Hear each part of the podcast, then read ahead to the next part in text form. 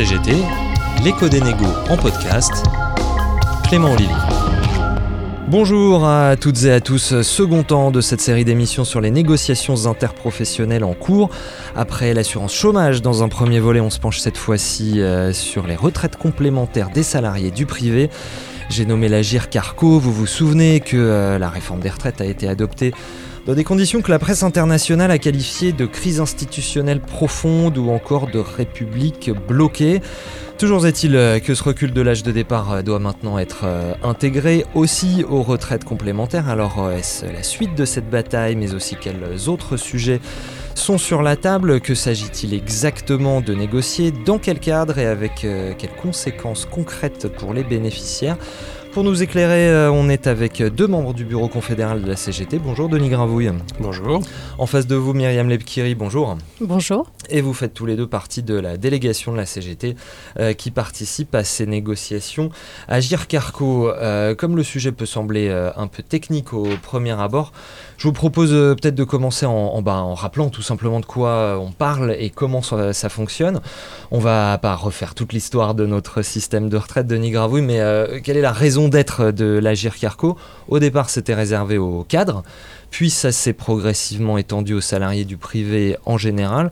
Euh, pourquoi est-ce que tout simplement ça ne fait pas partie euh, de la retraite de base, hein, l'Agir Carco ah, c'est une longue histoire qu'on n'aura pas le temps de développer ici, mais la retraite, elle est classiquement composée de deux parties pour tous les salariés. Il y a une retraite de base de la CNAV, des CARSAT, enfin la retraite euh, de la sécurité sociale, et il y a une complémentaire qui fait euh, un très gros morceau, puisque dans le privé, c'est entre 20 et 60% du montant de la retraite totale. Euh, plutôt 20 pour les non-cadres et 60 pour les cadres, puisque maintenant l'Agir Carco, c'est une seule caisse. en fait, il y avait trois étages pour les cadres, la retraite de base, l'ARCO et l'Agirc pendant un certain temps, mais depuis 2017, je dis pas de bêtises, l'Agirc et l'ARCO ont fusionné. Bon, de, fait, ça veut dire que quand on solde sa retraite, pour être très concret pour quelqu'un qui va partir en retraite, eh bien, et si on est un travailleur du privé, on, a, on demande à la CNAV de, liquider sa retraite, et donc euh, voilà, on compte les, les, les, les de trimestre. Alors évidemment, c'est euh, dans les conditions de la réforme euh, adoptée au 49.3, bientôt 64 ans, enfin tous ces... on va en parler. Et donc, et derrière, une fois qu'on a, en même temps qu'on solde sa retraite de base, euh, on demande sa retraite complémentaire. Alors dans le privé, dans le privé c'est l'Agir Carco, euh, qui récupère d'ailleurs un certain nombre de salariés des régimes spéciaux. Hum, c'était déjà le cas pour euh, les cheminots depuis 2020, les nouveaux cheminots depuis 2020, et ça va être le cas pour les nouveaux personnels des industries électriques et gazières, par exemple, ou d'autres régimes spéciaux comme les, les, personnes travaillant dans les, chez les notaires, enfin tout ce genre de, les, études libérales et autres. parmi les régimes spéciaux, spéciaux qui ont été supprimés, les régimes pionniers, malheureusement, avec malgré notre opposition farouche. Et donc, euh, ce, voilà, ce régime de base, alors ça concerne par exemple pas les salariés de la fonction publique qui ont un autre régime complémentaire, mmh. Mmh. mais euh, pour lequel ça fonctionne pareil à deux étages. Donc c'est une petite vingtaine de millions de personnes que ça concerne. En gros, c'est ça. Hein. Parmi les actifs, mais euh, parmi les, les, retraités, c'est presque autant. Mmh. Myriam Lepkirister, c'est un organisme paritaire. Ça n'est pas la retraite de base, mais il faut quand même bien préciser euh, que ça n'est pas non plus euh, bah, une compagnie d'assurance privée, par exemple. C'est d'ailleurs bien pour ça que euh, la CGT participe à, ces négociations. Oui, voilà, donc c'est un organisme paritaire, donc il y a les organisations patronales et les organisations syndicales qui, qui négocient sur plusieurs années. Donc là, la négociation à laquelle on assiste, Denis et moi, c'est sur le plan jusqu'en 2026. Donc c'est très très important parce que comme Denis le disait, ça représente euh, une part très significative de la pension que, euh, que perçoivent les retraités euh, du privé actuel et futur. Et c'est un système qui est par points. C'est ça. Donc, euh, grosso modo, euh, l'activité euh, cumule des points. Donc après, c'est la, valeur du point justement qui est en débat à chaque négociation. C'est le gros enjeu, évidemment. C'est le gros enjeu.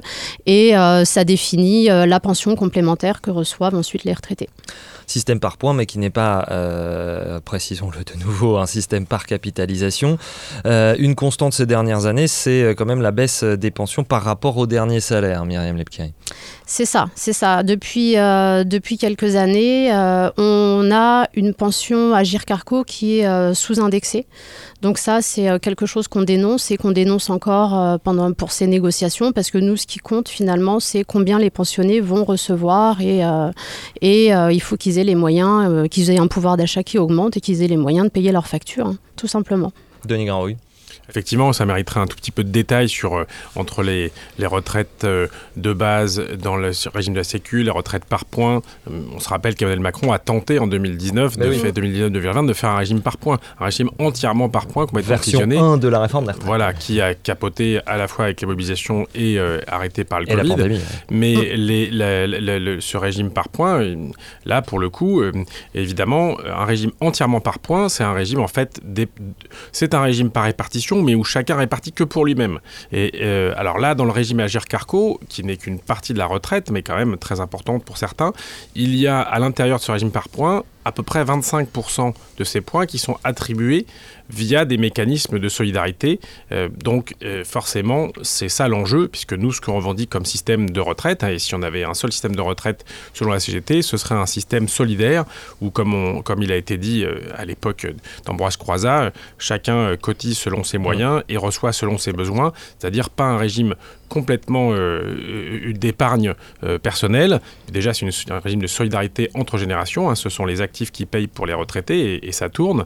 Donc ça, marche. Et ça, l'histoire a prouvé que ça marche de façon bien meilleure que le régime par cap- capitalisation. La crise de 2009-2010 a montré que les régimes par capitalisation étaient euh, en pleine euh, euh, se casser la figure. On peut prendre par exemple l'actualité de ce qui se passe aux États-Unis où euh, les syndicats de la métallurgie se battent non seulement pour des augmentations de salaire, mais aussi pour retrouver un régime à prestations définies. C'est un mot un peu mystérieux. Ça veut juste dire ce qu'on qu'avec une retraite qui ne se casse pas la figure au fur et à mesure des années, et c'est bien ce qu'on revendique. Et là, dans la négociation Agir Carco, c'est un des gros enjeux, c'est non seulement revaloriser les retraites, mais faire en sorte qu'elles ne baissent pas en euros constants euh, par une, euh, revalorisation insuffisante au regard non seulement de l'inflation, mais de l'évolution des salaires moyens par tête. Alors, ces négociations euh, sur l'Agir Carco, on l'a dit, elles, déterminent une convention qui court sur plusieurs années. Là, il y a quand même un contexte particulier dans lequel elles se déroulent, ces négociations, c'est celui de l'après-réforme des retraites. Et par ailleurs, dans un calendrier très contraint, avec notamment cette idée formulée par le gouvernement de piocher dans les réserves de l'Agir Carco 1 à 3 milliards pour financer la revalorisation des petites retraites voulues par le gouvernement. Euh, les réserves de l'Agir Carco, elles étaient déjà hautes, Denis Gravouille, mais avec euh, cette réforme des retraites, eh ben, en fait, elles vont se retrouver à augmenter puisqu'on va euh, cotiser plus longtemps. Les réserves hautes, il faut quand même euh, euh, regarder dans le détail. Les réserves hautes, euh, d'abord, elles ne sont pas si hautes que ça, puisque euh, les- ça signifie juste que les, la, la trésorerie, on- pour faire simple, de l'Agir Carco a euh, 11 mois d'avance. Mhm. Bon, donc ça s'alimente, ça roule, et puis il faut L'équivalent d'11 mois de pension. l'équivalent en- d'11 mois de pension d'avance, Voilà. ce qui est euh, ce qui n'est pas non plus un trésor de guerre euh, in- inimaginable. Et comment ce trésor de guerre a d'abord actuellement été fait avant la mise en œuvre de la réforme des retraites, qui forcément va mettre du temps à avoir des effets, y compris financiers, euh, c'est que simplement les salariés, un accord de 2019 a réduit la pension, a réduit la pension. Actuellement, ceux qui partent par exemple à 62 ans, euh, qui partaient à 62 ans avant qu'on ne change l'âge de départ en retraite, se retrouvaient avec 10% de moins sur la part de la, retraite complémentaire pendant 3 ans, euh, alors qu'ils n'avaient pas le choix, et la plupart du temps, c'est qu'ils n'avaient pas le choix de partir à 62 ans parce que, par exemple, ils étaient au chômage ou parce qu'ils ne pou- ne pouvaient plus rester dans leur emploi pour plein de raisons. C'est bien pour ça qu'on revendique la, retraite à 60 ans pour beaucoup de monde. Euh, et donc, ce sont les salariés et les pensionnés qui ont payé cette, Mm. euh, ce retour à un, à un meilleur équilibre euh, parce que le patronat a refusé d'augmenter les cotisations. Ce que je voulais dire euh, en- en- sur les réserves, c'est qu'il y a une espèce de, de gestion par la réserve, une espèce de gestion façon marmotte, euh, Myriam Lepkiri, d'accumuler du gras, un très épais bas de laine comme ça. Bah, un mot pour compléter ce qui était Un dit. peu, malgré tout, euh, c'est vrai que normalement, euh, il est convenu que l'Agir Carco doit avoir 6 mois de réserve en permanence. Donc là, qui est un cumul de, de 11 mois, eh ben, c'est dû, et Denis vient de le dire, au sacrifice fait par, par les retraités d'avoir une pension qui n'était pas à la hauteur, qui a, même été, en baisse, etc. Et là, la mauvaise surprise d'apprendre que le gouvernement veut piquer dans les poches de l'Agir Carco, donc des euh, salariés euh, actifs et retraités pour pouvoir payer sa réforme. Donc, euh, et en revenant sur des promesses, parce qu'ils ils avaient dit, enfin le Macron, je crois, avait dit il y a quelques mois, non, non, on ne touchera pas à l'argent de la Carco. Et Olivier Dussopt l'a annoncé il y a deux, trois semaines à peu près. Toujours pareil, et dans le, la motivation, c'est de payer sa réforme des retraites.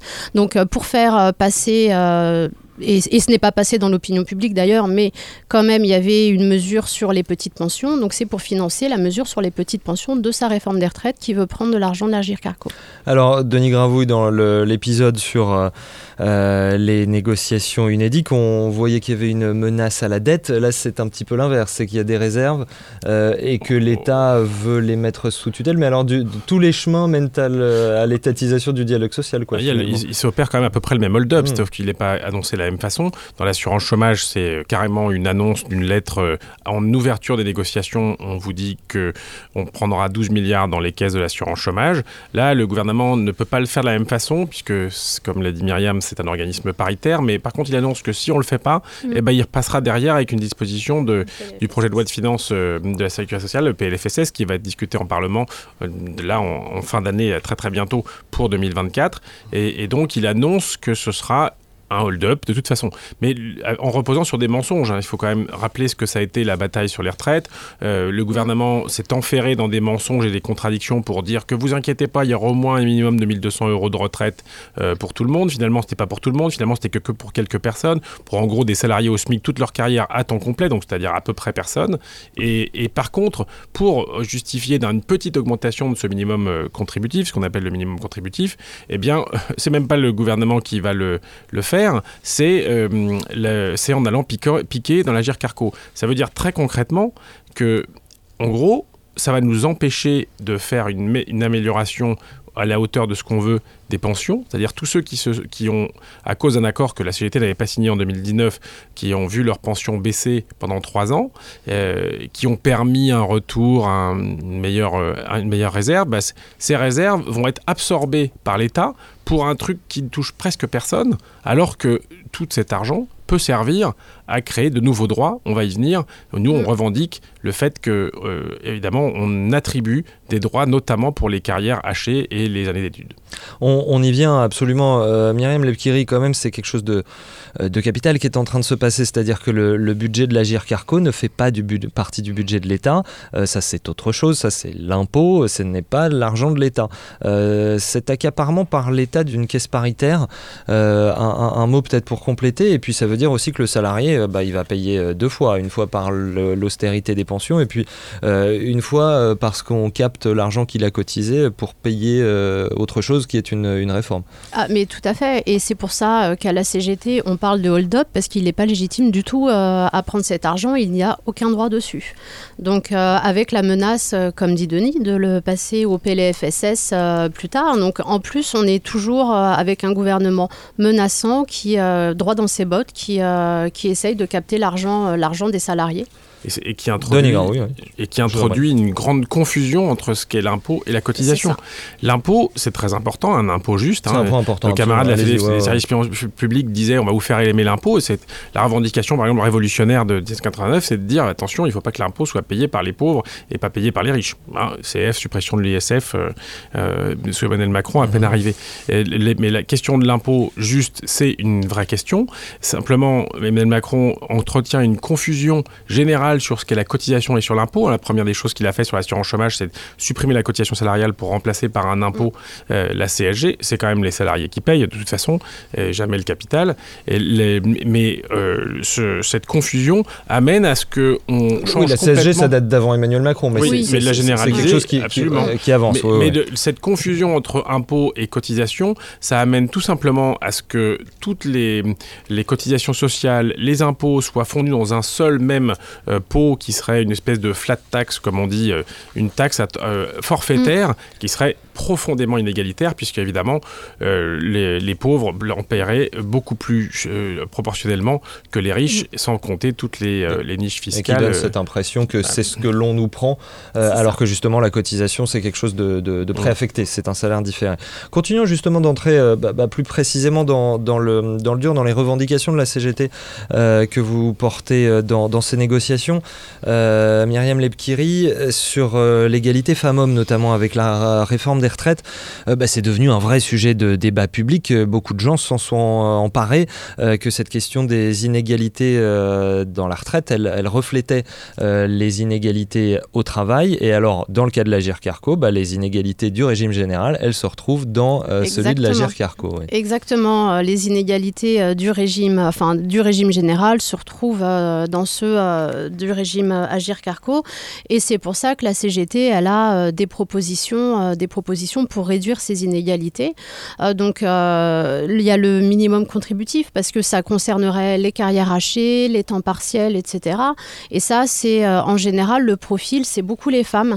On rappelle quand même que les femmes, 82% des, des temps partiels, ce sont les femmes qui les occupent que les emplois au SMIC, pareil, c'est beaucoup les femmes, c'est 60% euh, des emplois au SMIC qui sont occupés par les femmes, et que au-delà de ça, euh, on remarque euh, une différence de salaire, donc il y a quand même 27% d'écart salarial entre les femmes et les hommes, et à la retraite, c'est encore pire. À la retraite, c'est, alors il me semble que c'est au moins 40% d'écart, de pension entre les femmes et les hommes.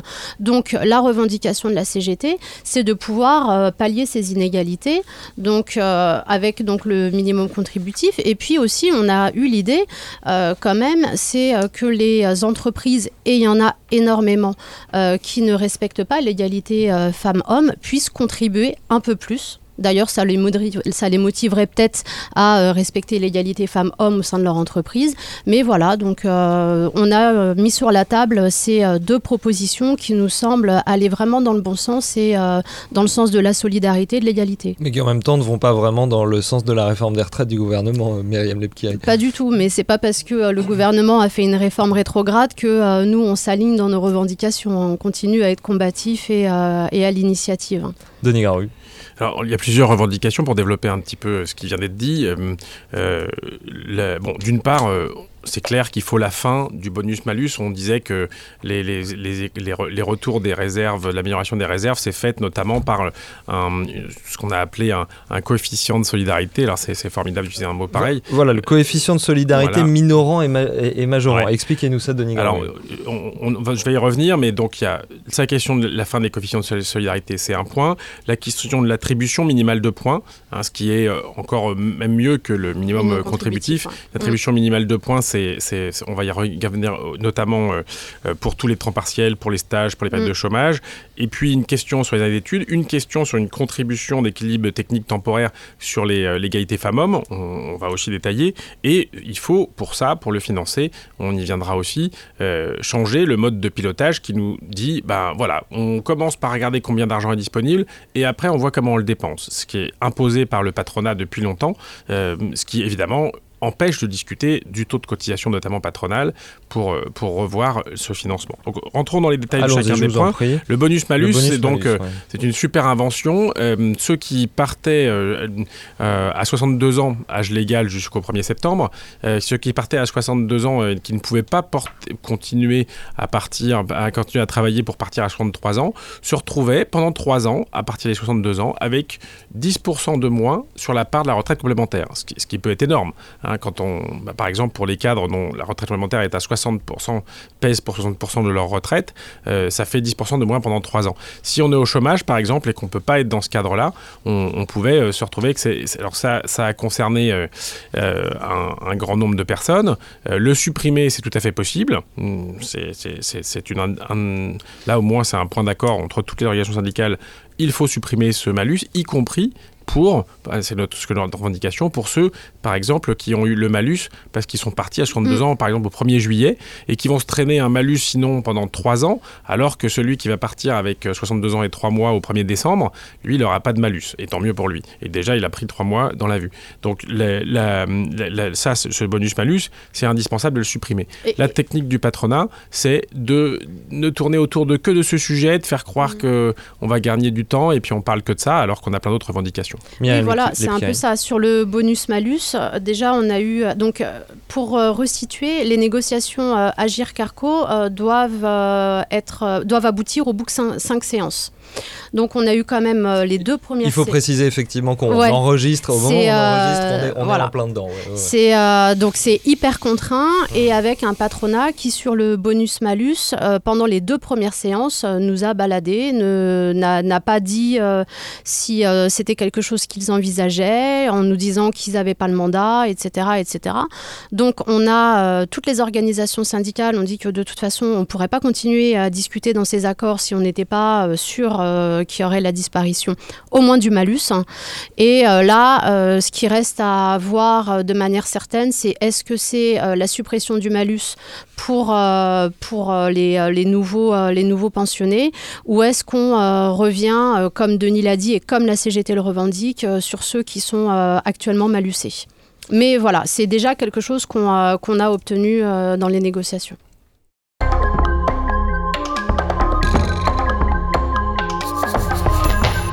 Denis oui.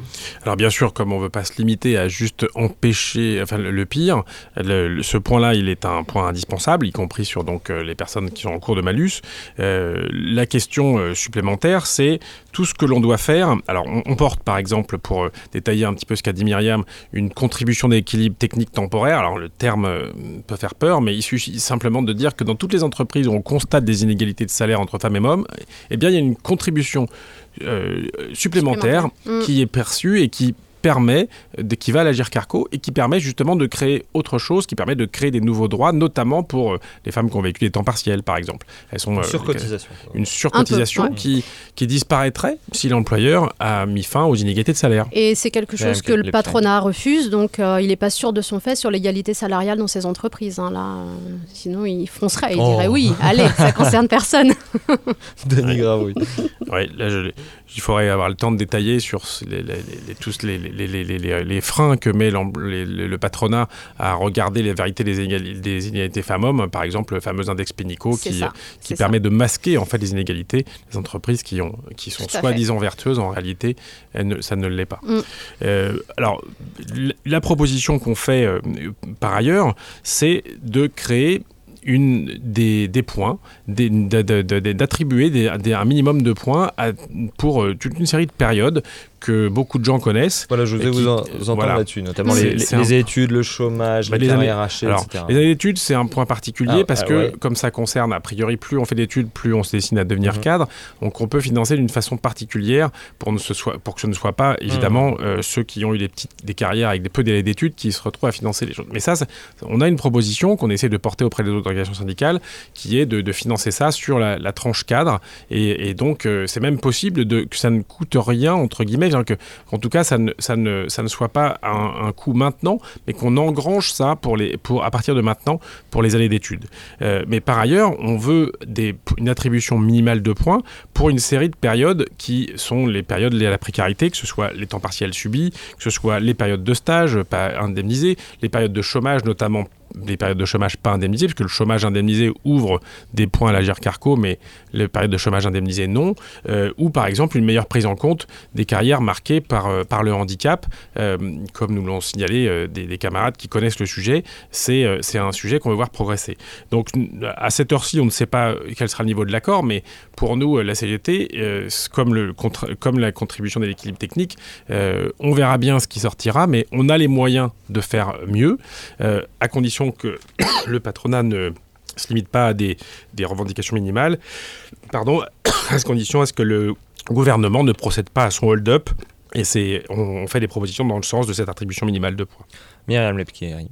Alors, euh, au-delà de ça, en même temps, on a euh, commencé à discuter d'aller euh, au-delà de la fin des négociations pour tout ce qui est question un peu complexe. donc, sur l'attribution minimale de points, on a espoir de pouvoir jouer les prolongations hmm. pour vraiment arriver, à, arriver à le faire passer auprès des autres organisations syndicales et auprès des organisations patronales.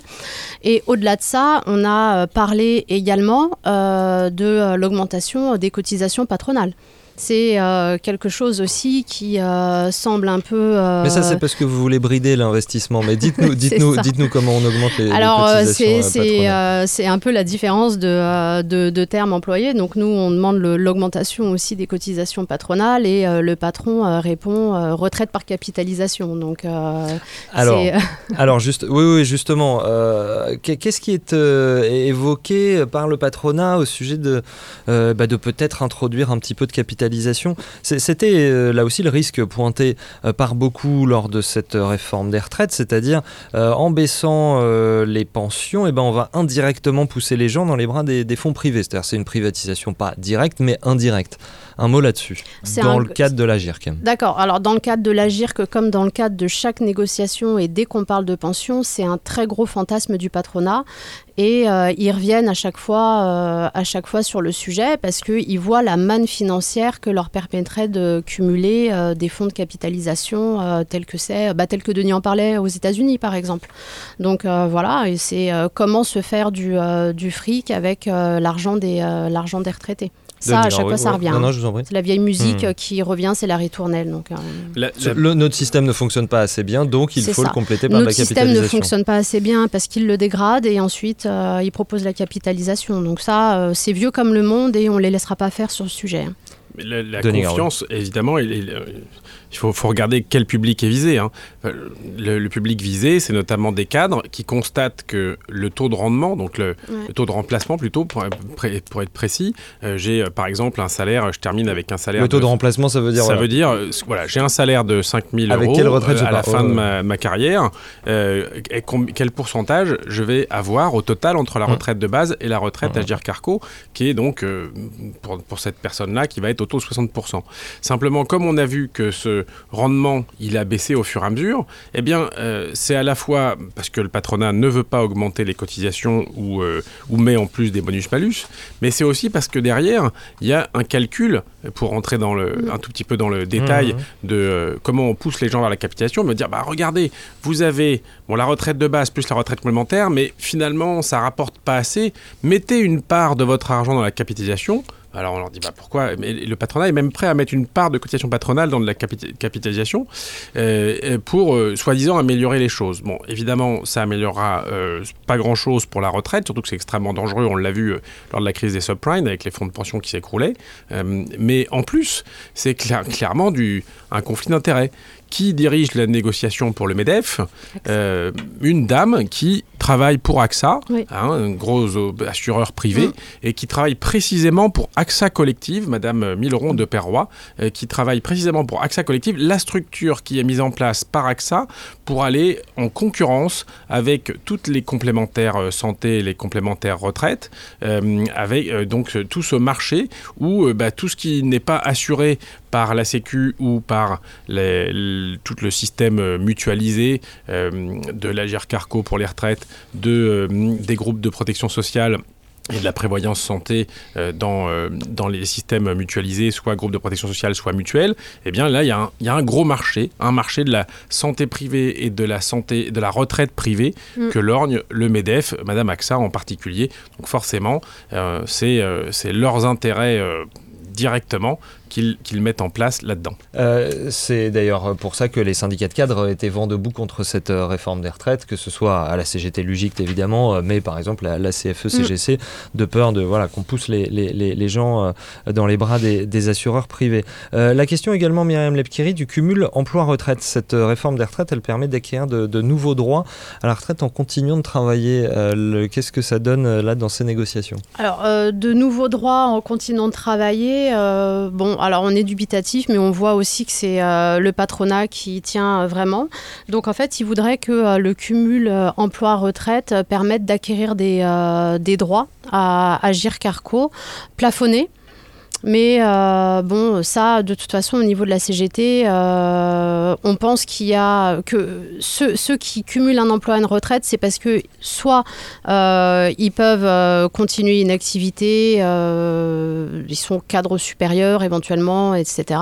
Soit c'est des personnes qui ont des trop petites pensions et c'est là que nous, on est plus sur l'attribution minimale de points et, et, tous les systèmes de solidarité dont on a parlé, dont on a parlé. Le cumul emploi-retraite, euh, pour nous, aucun intérêt euh, pour l'instant. Euh, c'est même antithétique selon la CGT. ils essayent quand même de, le repasser à chaque fois. C'est vrai qu'à la dernière séance, ils nous en ont beaucoup parlé, mais pour nous, non.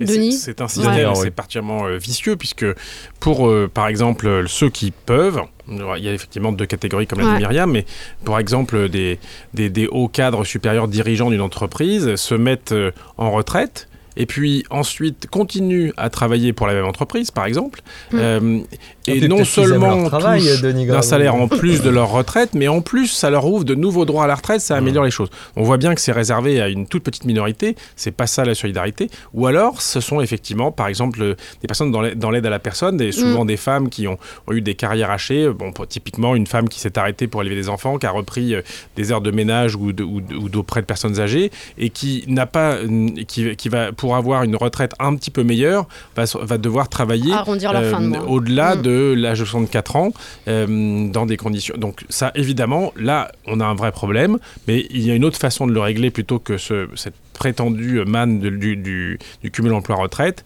qui va concerner euh, surtout des privilégiés, c'est justement tenir compte des carrières hachées et attribuer des, euh, un minimum de points.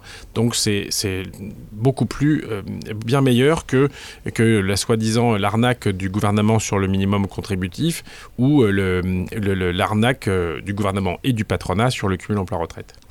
Oui, et puis au-delà de ça, pour il y a aussi la revendication de l'augmentation l'augmentation des salaires et puis l'arrêt des, des, temps partiels imposés. On a tout un pan des emplois euh, féminisés dans le commerce, dans le nettoyage, etc., qui sont des temps partiels euh, imposés. Donc ça, il faut aussi que ça cesse et c'est une revendication de la CGT. Hein. Denis Graoui. Sur les revendications, euh, on va se compléter, hein, mais notre guide à la CGT, c'est nos revendications en général sur les retraites. On ne peut pas, dans le régime sur les complémentaires, avancer notre retraite à 60 ans, comme nous le revendiquons, et des départs encore plus tôt pour certaines professions. Mais par contre, on peut essayer de prendre en compte les carrières hachées, et c'est ce que l'on va essayer de faire avant la conclusion des accords. Et en tout cas, ça a été évoqué euh, tout à l'heure, euh, la date de, fin euh, des négociations, parce qu'il faut revaloriser le point des... c'est le point dont on n'a pas encore parlé, il faut revaloriser le, les, pensions des actuels retraités. Les actuels retraités, donc en fait, on parle de deux valeurs quand on parle du point. Il y a le point d'achat, combien de points on accumule avec nos salaires d'une part, et, et combien ces points valent traduits en retraite, euh, en euros, en, montant de la retraite complémentaire. Et évidemment, tout ce que nous avons dit sur l'amélioration des retraites ne doit pas nous empêcher d'améliorer les pensions des retraités actuels. Et c'est euh, ce que le gouvernement pourrait, essayer, pourrait empêcher de faire en faisant son hold-up, puisque tout l'argent qu'il prend, on ne pourra pas le mettre dans euh, soit des points supplémentaires, soit des, une amélioration des pensions actuelles. Un mot pour compléter, Myriam Lepkiri Euh, Denis a raison. De toute façon, euh, notre boussole dans les négociations, c'est euh, que les pensionnés puissent avoir leur pension qui augmente, les actuels et les futurs. Et en plus, on a des conseillers avec nous dans la délégation qui ont prévu le financement, etc. Donc c'est en plus finançable. Donc on va on va pas lâcher, on va continuer à essayer de convaincre. Et si c'est pas dans le cadre de, euh, de la fin de, de cette négo, on essaiera en tout cas euh, par tous les biais possibles de jouer les prolongations pour euh, faire passer nos revendications. Justement, pour, pour conclure et pour accorder les wagons avec ce qu'on disait tout à l'heure, est-ce que c'est vraiment possible là, pour les syndicats de négocier correctement dans des conditions aussi corsetées euh, ou bien ça accule complètement les syndicats à n'obtenir que des choses à la marge dans, dans- dans le cadre de ces négociations? C'est-à-dire que c'est comme s'il y avait une épée de Damoclès suspendue en permanence au-dessus de ces négos. Euh, le gouvernement peut à tout moment décider en fait, de faire euh, lui-même par la loi ce qu'il n'aurait pas obtenu que vous fassiez euh, euh, vous-même, Alors, il y a Denis. Il y a deux choses. Toutes les négos, normalement, il faut construire un rapport de force. Ce qui est compliqué, c'est que le rapport de force, on l'a vu, euh, bon, les conditions, on va pas revenir ici sur pourquoi la retraite, la réforme des retraites au régime général est passée, mais euh, le rapport de force, il est, il est, il est toujours difficile à construire et on sait bien qu'on ne l'a pas suffisamment sur la question, surtout dans un calendrier contraint, sur l'agir carco. Mais en plus, parce que le, le, le le calendrier contraint, c'est qu'on se met à négocier euh, jusqu'à début octobre parce que au moins une partie, notamment la, reva- la revalorisation du, du- du point, doit être fait euh, de 1er façon novembre. effective pour le 1er Mm. novembre.